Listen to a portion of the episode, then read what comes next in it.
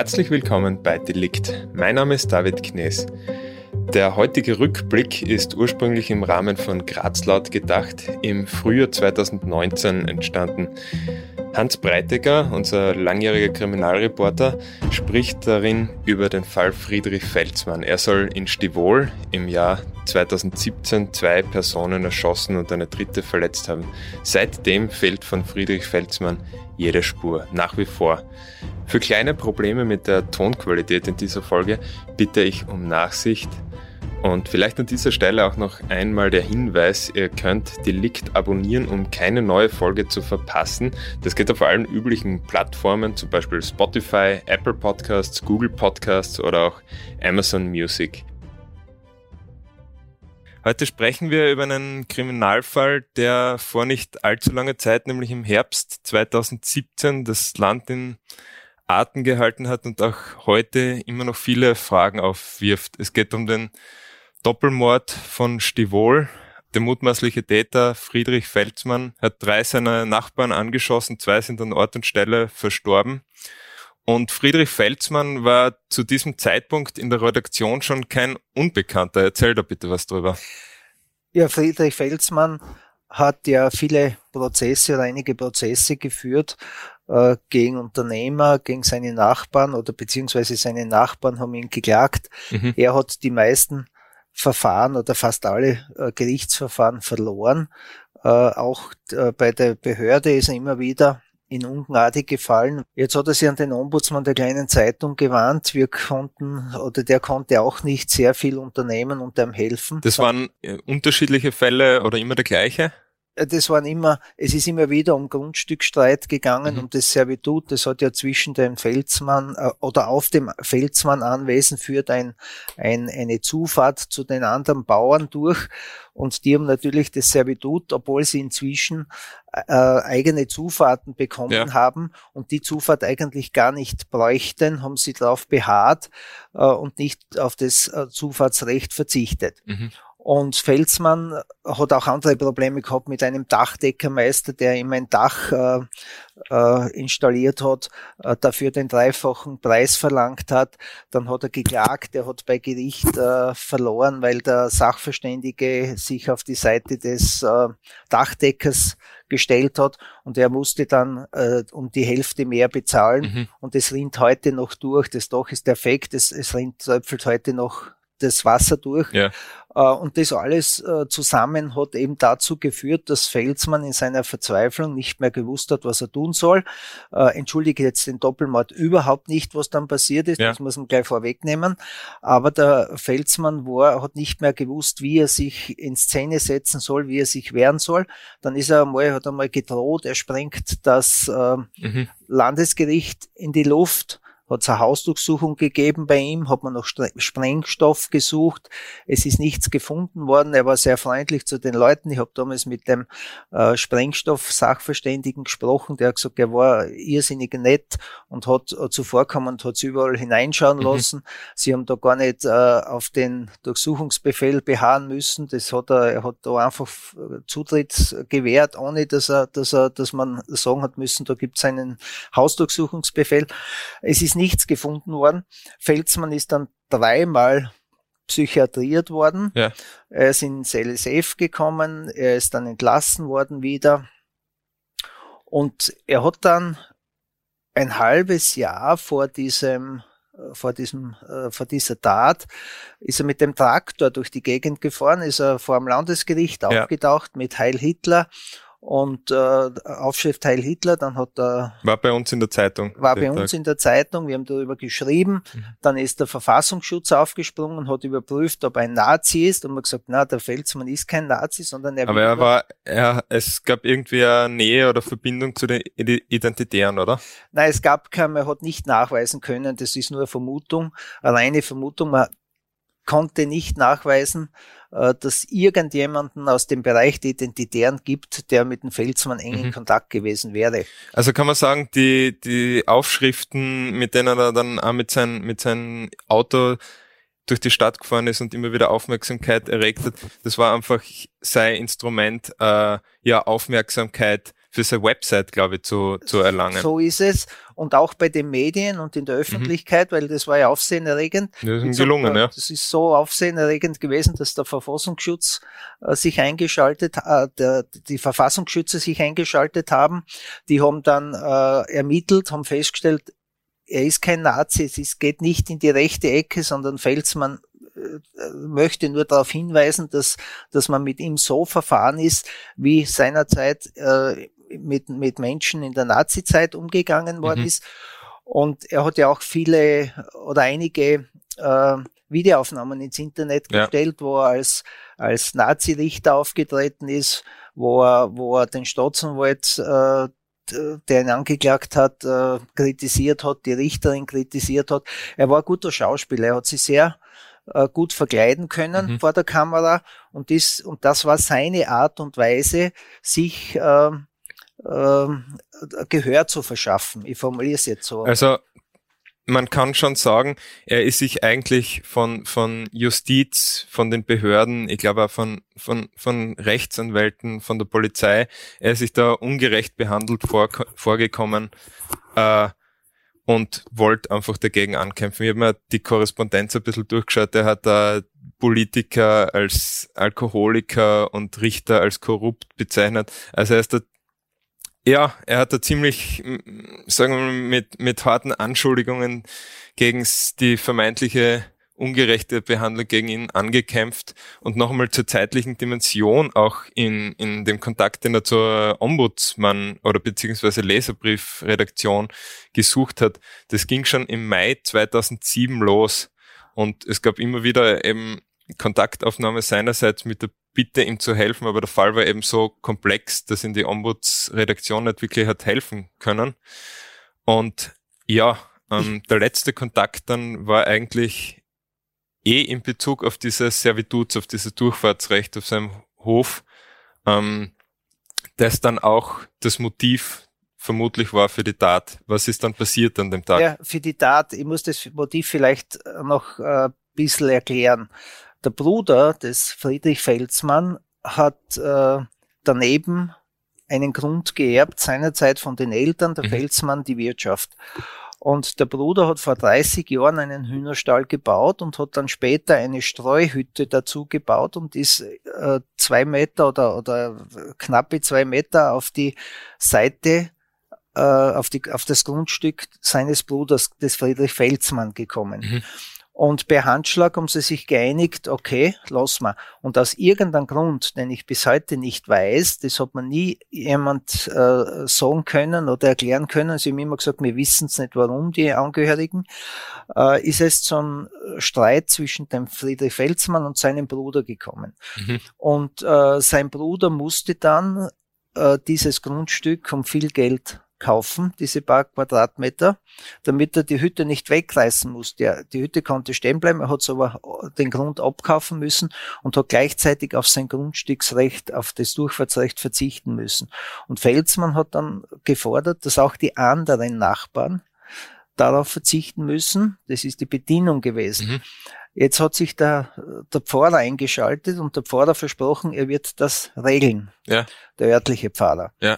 Und äh, dann hat er mit einer Nachbarin gesprochen, die hat gesagt, nein, kommt nicht in Frage. Und das war für den Pfarrer erledigt. Und das wusste der Felsmann nicht. Mhm. Und er hat dann einfach abgesperrt, vermutlich in dem Glauben, es ist eh alles erledigt. Dann kam aber eine Sammelklage der Nachbarn. Und Felsmann hat wieder verloren und musste diese, dieses, äh, dieses Gitter beziehungsweise das, das Tor entfernen und den hätte sollen den Asphalt, den er weggerissen hat, äh, wiederherstellen. Ja. Ähm, ich muss dazu sagen, diese, diese Durchfahrt braucht kein Mensch mehr da oben. Äh, es, es ist, das ist nur, das ist nur ein Grund für einen Streit gewesen. Wenn alle verzichtet hätten, wären wahrscheinlich überhaupt nichts passiert. Aber verzichten wollte keiner drauf. Ähm, das war früher mal relevant, weil die Leute sonst, die Bauern sonst keine Zufahrt gehabt hätten. Aber inzwischen hat jeder eigene Zufahrt. Und darum war das ja so skurril, dass da immer noch gestritten haben um diese, um diese Durchfahrt. Und die, das, dadurch ist das Ganze eskaliert. Und die Töchter wollten äh, das dann schlichten an jenem äh, Sonntag war es, glaube ich, der 29. Die Töchter wollten eigentlich am Samstag schon ja. ein, ein Gespräch herbeiführen äh, mit, mit den drei Nachbarn. Ja. Äh, die, die Töchter sind die inzwischen Besitzer des, ja. der Liegenschaft. Die wollten das abklären und haben den Vater, den Friedrich Felsmann, weggeschickt und gesagt, du vor, es kommt nichts raus, wenn du dabei bist. Mhm. Und dieser Termin wurde dann aus irgendwelchen Gründen, die ich auch nicht kenne, äh, verschoben auf Sonntag. Sonntag früh um Sonntag 9 Uhr. früh. Und am Sonntag um 7 Uhr in der Früh äh, soll Felsmann, äh, so, so ist, ist es ermittelt worden, von seiner Frau erfahren haben, dass dieses Gespräch erst am Sonntag stattfindet, mhm. weil er gefragt hat, was herausgekommen ist. Er ist dann verschwunden, wie er, die, wie er gewusst hat, dass das Gespräch am Sonntag äh, zwischen neun und halb zehn stattfinden soll. Er ist nach sieben gleich verschwunden, hat sie, wie sie später herausgestellt hat, im Wirtschaftsgebäude im Obergeschoss hat er ein Büro eingerichtet gehabt, dort hat er sie auf die Lauer gelegt, mhm. mit, mit einem Jagdgewehr, vermutlich mit, mit einem Zielfernrohr. Mhm. Und äh, wie dann gegen halb zehn oder kurz vor halb zehn die, die Nachbarn gekommen sind und von den Töchtern an der Grundstücksgrenze empfangen worden sind, sind die Schüsse gefallen. Es sind in, insgesamt neun Schüsse gefallen, äh, wobei eine Nachbarin und ein Nachbar sofort tödlich getroffen wurden. Die sind dort zusammengebrochen, waren auf der Stelle tot. Und die andere Nachbarin wurde äh, von einem Projektil im Oberarm getroffen, da hat er den Oberarm durchschossen und ein Projektil, also von diesen neun Schüssen, ein Projektil hat das Ziel verfehlt. Mhm. Und die Nachbarin hat dann, ist dann in Panik geflohen. Martina hat, Z war das, Martina die überlebt Z hat. Ja. hat geschrien und der Bruder des Friedrich Felsmann war hinter seinem Haus in mhm. einem Waldstück, hat dort Holz gearbeitet und hat dann die Schüsse gehört und hat noch gedacht, da schießt der Wahnsinnige jetzt herum. Und in dem Moment ist sie schon vorbeikommen und hat geschrien, ist schreiend nach Hause gerannt und er wollte ihr helfen. Sie hat überhaupt nicht reagiert in ihrer Panik und ist schnurstracks zu ihrem Bauernhof. Und dort ist sie dann von der Rettung abgeholt worden und ins Krankenhaus gekommen. Ja. Wir haben am nächsten Tag getitelt Tödlicher Hass in der ländlichen Idylle. Es sind zwei bewaffnete Polizisten mit schusssicheren Westen und Helmen vor einer Wiese mit Kühen drauf. Ähm, und es schaut zunächst aus nach einem, nach einem, es klingt jetzt blöd, aber einen normalen Doppelmord, den du in deiner Karriere schon öfters in ähnlicher Form wahrscheinlich erlebt hast. Dieser Fall stellt sich dann aber doch als komplett anders heraus. Was macht den so einzigartig? Wie ich da am Sonntag angerufen worden bin, dass da zwei Tote gibt bei einer Schießerei. Ich bin losgefahren. Es war für mich kein, ich wohne in der Nähe, nicht weit weg in Gradwein, ich war in 20 Minuten dort. Ähm, es ist für mich keine von der, vom Tatablauf nicht was Gott was für ungewöhnliche Geschichte. Mhm. Die Geschichte ist aber trotzdem spektakulär und ungewöhnlich und zwar deshalb, weil der Felsmann entkommen ist und weil es ab einem gewissen Zeitpunkt keine Spur von ihm mehr gibt. Mhm. Jetzt ist der Fall so mysteriös und rätselhaft, weil man nicht weiß, lebt er, lebt er nicht. Äh, aber nicht nur das, sondern auch gleich nach der Tat hat sich herausgestellt, dass er mit sehr, sehr vielen Menschen im Ort Probleme gehabt ja. hat, dass die auf sein, dann wurde von der Polizei eine Gefährderliste erstellt und da sind halt vom Pfarrer angefangen mhm. bis zum Altbürgermeister, äh, auch Rechtsanwälte auf dieser Liste äh, drauf gewesen. Und das heißt nicht, dass der Felsmann diese Liste erstellt hat, sondern die Polizei hat diese Gefährderliste ja. erstellt. Die hat, die, die hat von, von, von Bürgermeister, vom jetzigen und von anderen Menschen halt erfahren, da könnte was passieren, da könnte noch was Abrechnung offen sein. Und, und deshalb hat die Polizei mit einem Riesenaufgebot reagiert und ein, eine Riesenfahndung in die Wege geleitet, die fast 14 Tage gedauert. Man hat aber aufgrund äh, der Aussagen der Leute oder der Gerichtsverfahren, man hat bald gewusst, Der Pfarrer ist ein Feindbild von ja. ihm, weil er eben diese Verhandlungen nicht zustande gebracht hat oder vollendet hat, mhm. positiv für den Felsmann. Es war der Altbürgermeister, mit dem er Prozesse geführt hat. Es waren einige andere Leute. Es hat aber auch viele Leute gegeben, die mit dem Felsmann sehr gut waren, wo es überhaupt keine Probleme mhm. gegeben mhm. hat, die gesagt haben, ja, mit denen sind wir immer gut auskommen. Ähm, es hat gegeben einen Rechtsanwalt in Graz, der die Nachbarn vertreten hat äh, bei, de, bei dem äh, bei dieser Sammel äh, oder in dieser Sammelklage. Der, da ist dann die Kanzlei bewacht worden, da ist seine Wohnung bewacht worden von der Polizei. Es hat gegeben den Dachdeckermeister in der Südoststeiermark, der sein Dach äh, gemacht hat. Es war in Graz, glaube ich, auch vermehrte Polizeipräsenz. Also ja, eben Gerichte, überall Gerichte, bei Gerichten, äh, Bezirksgericht, Landesgericht, das ist alles äh, bewacht Bild mir sogar ein, da, dass da in der Redaktion auch, auch, auch immer wieder uns, Polizisten aber, vorbeigeschaut. Ja, haben vorbeigeschaut, aber ja. wir sind nicht bewacht worden, weil die Polizei hat dann Gefährdungs äh, gemacht mhm. und haben wir gesagt, naja, die Wahrscheinlichkeit, dass er jetzt zur kleinen Zeitung kommt, weil der Ombudsmann nicht tätig worden ist, ist eher gering. Wobei man dazu sagen muss, also in der Korrespondenz, es war immer sehr professionell und im Umgang ist mit ihm und das ist immer höflich erklärt worden, dass sei, also uns stehen keine Juristen zur Verfügung in der Ombudsredaktion und dass wir einfach nicht in der Lage sind, ihn in seiner in seinem Rechtsstreit zu helfen, aber er ist an weitere Stellen verwiesen worden. Also das war wahrscheinlich auch ein Grund, warum wir da nicht auf seiner, auf dieser Gefährdungsliste waren. So ist es und es hat überhaupt keine Hinweise gegeben, äh, dass der Felsmann jetzt da äh, bei der kleinen Zeitung auftauchen könnte und herumschießen ja. könnte mit seinem Jagdgewehr. Aber wir haben natürlich, wie wir dann, wir haben gewusst, Felsmann gekannt vorher, aber wie wir dann die Unterlagen, das war ja am Sonntag die mhm. Tat, und wie wir dann am Montag die Unterlagen vom Ombudsmann krieg oder ich erfahren habe davon und der Chefredakteur natürlich, äh, äh, haben wir uns entschlossen, der Polizei das mitzuteilen. Und der Polizeidirektor hat mir dann gesagt, ja, wir machen eine Gefährdungseinstufung äh, oder Einschätzung und dann werden wir, dann werden wir sehen, ob wir jetzt wen abstellen für die Bewachung oder nicht. Und es ist dann darauf hinaus äh, gelaufen, dass eben Streifen vorbeigeschaut haben, ja. aber keine definitive Bewachung. Das Thema Doppelmord Stivol und der ähm, gesuchte Mörder hat dann in den nächsten Wochen die Schlagzeilen dominiert und da das Leben im Ort. Erzähl bitte was darüber. Naja, es war am ersten Tag, man muss noch einmal zurückgehen, zu, uh, unmittelbar nach der Tat. Mhm. Uh, Felsmann ist vom Schwiegersohn gesehen worden. Die beiden Töchter, die daneben waren, uh, wie geschossen worden ist, sind ja zum Nachbarn hinuntergerannt, schreiend und haben berichtet, was passiert ist. Der Schwiegersohn und die dritte Tochter waren mit der Frau Felsmann im Wohnhaus. Die eine Schwester hat dann noch ihre Kinder versteckt im Kleiderschrank mhm. aus Angst. Und der Schwiegersohn hat gesehen, wie er mit dem Gewehr in der Hand eingestiegen ist und mit dem Auto weggefahren ist. Das war dieser VW, äh, wo, wo er mit Aufschrift Heil Hitler Genau, wo er Monate vorher genau. durch Graz gefahren ist.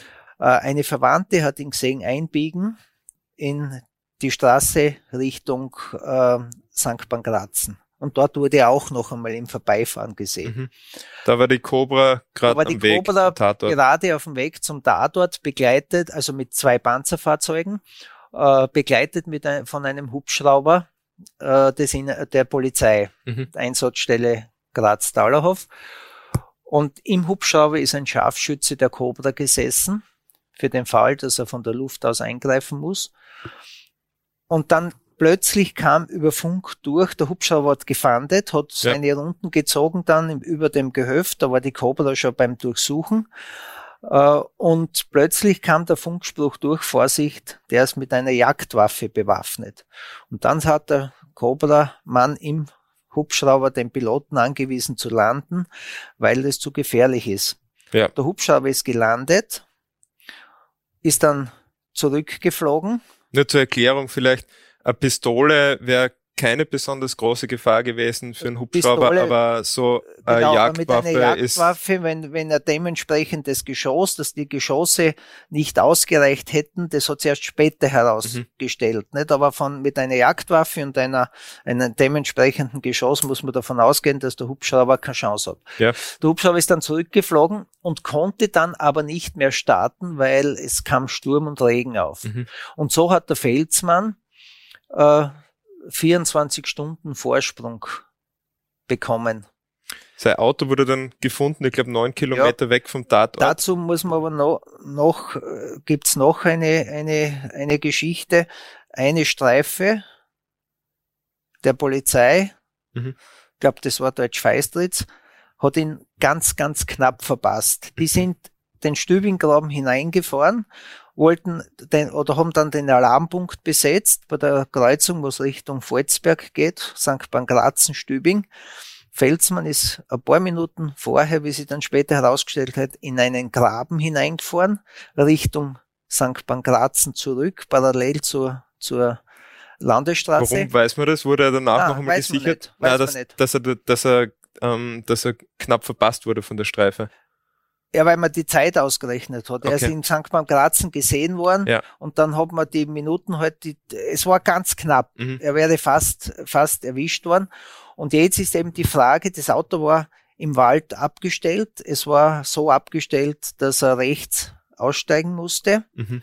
Äh, es hätte ein Auto, ein anderes Auto Platz gehabt. Er hätte umsteigen können, direkt von sein Auto in ein anderes Auto.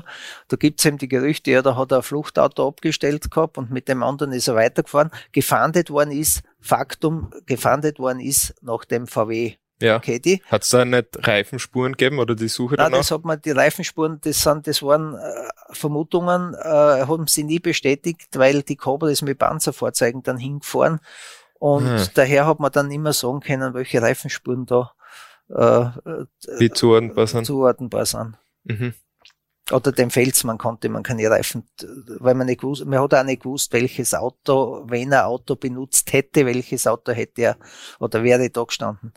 Und dann gibt's eben, hinterher hat man dann erfahren, ich habe dann mit einem Sägewerksbesitzer gesprochen, der hat den Friedrich Felsmann eine Woche vor der Tat, am Samstag, Sonntag war dann die Tat am, am, am Samstag, eine Woche vorher, beim Zgons gesehen in Seiersberg auf dem Parkplatz. Aha. Der Felsmann hat dort eingekauft, er hat auch eingekauft und wie er dann herausgekommen ist aus dem Geschäft, hat der Felsmann gerade ein Auto, einen Kofferraum, seine, seine, seine, seine Utensilien in den Kofferraum eingeräumt.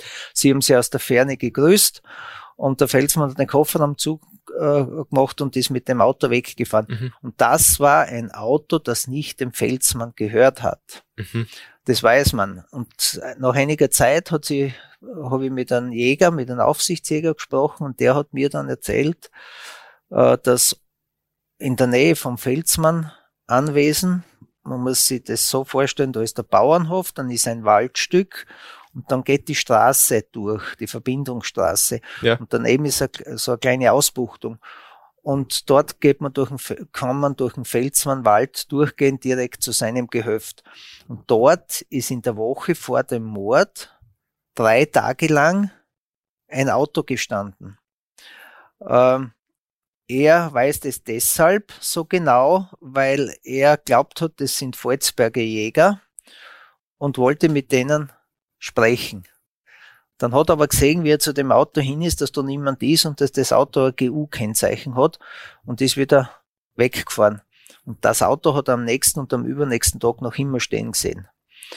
Und könnte dasselbe Auto gewesen sein, mit dem der Felsmann bei dem Baumarkt in Seiersberg weggefahren ist. Das ist aber alles eine Vermutung, weil es keine Bestätigung gibt. Aber möglicherweise dann sei wenn es so Flucht, gewesen wäre, hätte er die Flucht, hätte er das geplant und die Flucht vorbereitet. Mhm. Ob das jetzt zutrifft, es, es tauchen immer wieder Fragen auf, warum ist er dann am Samstag nicht auf der Lauer gelegen und hat schon gewartet mhm. auf die Nachbarn. Äh, das ist, äh, Samstag ist er nachweislich durch die Gegend gefahren. Da ist er in der Gegend aufgetaucht, wo der Dachdecker lebt, ist dort gesehen worden. Er ist in, in glaube in Lanach gesehen worden, er ist in Graz Umgebung. Das wird dafür worden. sprechen, dass es eine spontane Tat war, oder? Eine spontane Tat äh, war es, glaube ich, nicht. Ich glaube schon, dass er sich irgendwann einmal, das ist eine Vermutung jetzt ja. von mir, dass er sich irgendwann einmal gesagt hat, die bringe ich um, weil jetzt reicht's mir. Und auf die äh, Gelegenheit wartet hat. Das war die Gelegenheit, den Zeitpunkt dann gewählt hat am Sonntag in der Früh, wie er erfahren hat, die Besprechung hat es doch nicht gegeben, dass er gesagt hat, und jetzt nutze ich die Gelegenheit. Mhm. Und dass er dass er halt, oder er hat es fix geplant gehabt, das, das kann man alles nicht sagen. Aber die Tat selber war kein Affekt. Ja. Tat, das kann es gar nicht gewesen sein. Er ist oben auf der Lauer gelegen und hat gezielt geschossen. Das kann kein Affekt mhm. gewesen sein. Na, Affekt habe ich nicht gemeint, sondern Nein, dass er einfach schon, ja. spontan an diesem ja. Tag entschlossen hat. Ja, das weiß man eben nicht. Nicht? Oder er hat es geplant gehabt, schon längere Zeit. Mhm. Das weiß man ja alles nicht. Die Polizei geht davon aus, dass es eine spontane Tat gewesen sein dürfte aufgrund des Ablaufes. Aber Felsmann hat hat, glaube ich, durchaus das Potenzial, das auch mhm. zu planen. Jedenfalls hat diese Tat und auch seine, seine Flucht und ähm, ja, sein unbekannter Aufenthaltsort den Ort in Atem gehalten. Die Wochen und Monate danach. Es ist, glaube ich, die Schulen blieben geschlossen eine Zeit lang. Es haben Polizisten patrouilliert jeden Tag. Es wurden Veranstaltungen im Ort abgesagt. Und mit einem gigantischen Aufwand ist nach ihm gefahndet worden. Und er ist auch heute noch, immer neulich durchgeschaut, diese Europe's Most Wanted List von der Europol. Da wird auch eine Belohnung für Hinweise von 5000 Euro auf, ausgesetzt. Äh, er ist mit Bild da drauf. Es ist bis heute, gibt es keine Spur von ihnen, obwohl, glaube ich, wir haben geschrieben vor ein paar Monaten, dass 400 Hinweise eingingen. Äh, ja, es wurden mehrere Millionen Euro für seine Suche ausgegeben, ohne Erfolg. Man muss dazu sagen, es ist eineinhalb Wochen massiv gefahndet worden. Die erste Woche bis, waren bis zu 400 Polizisten aus der gesamten Steiermark, aus Tirol, aus Südburgenland, aus Wien im Einsatz. Mhm. Es war die Wiener äh, Cobra da, ist, äh, ich glaube sogar die Vega war einmal da, die steirische Cobra, die Cobra aus, aus äh, von der Hauptzentrale aus, aus Wiener Neustadt. Äh, die ganze E-Einheiten waren im Einsatz. Die, es ist systematisch die Gegend äh, sternförmig abgesucht worden, wo das Auto gefunden mhm. worden ist. Es ist dann äh, die, die, die, die ganze Suche ausgedehnt worden in andere Richtungen. Es hat keine Spur. Die Spur endet dort, wo er das Auto abgestellt hat. Mhm. Ähm, jetzt natürlich äh, hat es viel Geld gekostet und es waren viele Leute im Einsatz. Aber wenn man, man muss wissen, dass da, dass da wirklich der halbe Ort massiv Angst gehabt hat. Ja. Es ist ja Allerheiligen, es sind die, die Friedhofsfeiern abgesagt worden. Ähm, es ist beim, beim Gottesdienst am, am Allerheiligen Tag, wo der Pfarrer aufge, äh, äh, aufgerufen hat, vorsichtig zu sein, die Sache ist noch nicht vorbei, wörtlich. Mhm. Ähm, das hat schon einen Ort in, in Angst und, und Schrecken versetzt und viele haben mir geglaubt, er kommt wieder zurück. Es hat ja für die gefährdeten Personen, wie eh schon erwähnt, Polizeischutz okay. geben. Ja. Man musste was tun, um zu deeskalieren, um den Leuten zu zeigen, es passiert eh was, es ist viel Polizei da, es waren bis zu, es waren ständig zwei Hubschrauber im Einsatz, es waren Panzerfahrzeuge, nicht nur der Grazer Kobler, sondern ja. auch von Wien und von, von Wiener Neustadt da. Ja. Äh, was man, was man noch dazu sagen muss, ähm, die, die zweite Geschichte ist, dass man eben nicht gewusst hat, was ist da passiert äh, wo ist der Felsmann, lebt er oder lebt er nicht? Hat er das Ganze geplant oder hat er das nicht geplant gehabt? Kommt mhm. er zurück? Macht er, hat er die offene Rechnung? Viele haben ja davon gesprochen, dass er eine offene Rechnung zu mhm. begleichen hat und dass die, den gekannt haben. Der Altbürgermeister zum Beispiel ist so einer, der heute noch überzeugt ist, dass der Felsmann lebt. Ja, das ist ja, das ist ja die, die große Frage, ich glaube, die sich alle Leute in dem Fall. Ähm, wie gibt das im 21. Jahrhundert, wo es Hubschrauber mit Wärmebildkameras gibt, die modernsten Methoden eben äh, eine Person aufzusuchen, mitten in Europa, in einem vergleichsweise dicht besiedelten Gebiet, dass man einfach spurlos verschwindet? Äh, kurz bevor ich dazu komme, äh, noch anschließend, äh, ich wollte, ich war noch nicht ja. fertig vorher. Das zweite war natürlich, oder das dritte, dass der Profiler der Polizei in der ersten oder in der zweiten Woche dann gesagt hat, Felsmann ist noch in der Nähe, Felsmann kommt zurück, Felsmann wird sich, will sich noch einmal mitteilen oder mhm. will sein Problem loswerden. Das davon, das war ja eine konkrete Aussage eines Polizeiprofilers, von, äh, Profilers im Bundeskriminalamt. Profiler kann man sagen, ist jemand, der denn aufgrund seiner Ausbildung, Erfahrung äh, in der Lage ist, an einen Täter, einen Verdächtigen psychologisch einzuschätzen so und so es. Vorhersagen es zu treffen ja, über sein Verhalten. Ja, genau so ist es. Und der, der ist ja selber, hat ja selber darauf hingewiesen, immer wieder, Felsmann ist noch da. Mhm. Und je länger das dann gedauert hat, dann hat man gesehen, ja eigentlich schwierig, dass es keine Spuren von ihm gibt. Es hat überhaupt keine Spuren gegeben, es hat keine keine, keine ähm, Kontobewegungen gegeben, dass man sagen hätte können, irgendwo äh, im Ausland äh, ist Geld behoben worden oder in Österreich. Äh, das hat es alles nicht gegeben. Mhm. Und erst im Zuge der Zeit ist man zu der Ansicht gekommen, Felsmann lebt nicht mehr. Und äh, wie ist das möglich? Wie kann man so verschwinden? Es geht durchaus, ähm, dass Felsmann vielleicht gesagt hat, ich, jetzt da ist das Leben für mich vorbei, weil ich gehe, ich kriege lebenslang, ich komme nie mehr heraus aus dem Gefängnis mhm. und jetzt bringe mich um. Ich verkrieche mich in einer Höhle, bringe mich um, erschieß mich, häng mich auf, irgendwie, wir werden es nie finden und alle werden glauben, ich komme zurück. Mhm. Das würde schon auch in ein bisschen äh, also das geht schon in seine Richtung, auch wenn man sich in ihn hineindenkt, ja. könnte es durchaus so gewesen sein. Aber ich glaube, ich bin nicht überzeugt, dass er tot ist. Mhm. Das ist mein persönliches Gefühl. Ja. Aber es kann durchaus sein, dass er irgendwo liegt und dass es nur mehr die Knochen gibt. Vielleicht werden wir es mal erfahren. Vielleicht wird sich der Fall nie auflösen. Das ist ja richtig. Und genau das macht den Fall so interessant. Er ist mysteriös. Er ist rätselhaft. Was das Verschwinden des Felsmann betrifft, wie ist es möglich, dass sowas gibt? Mhm. Und solange nicht eine Leiche oder Reste einer Leiche äh, oder die Tatwaffe gefunden wird äh, oder der Felsmann festgenommen wird irgendwo, äh, wird, wird das wahrscheinlich die Medien beschäftigen ja. und, und möglicherweise in 10 Jahren, 20 Jahren immer noch.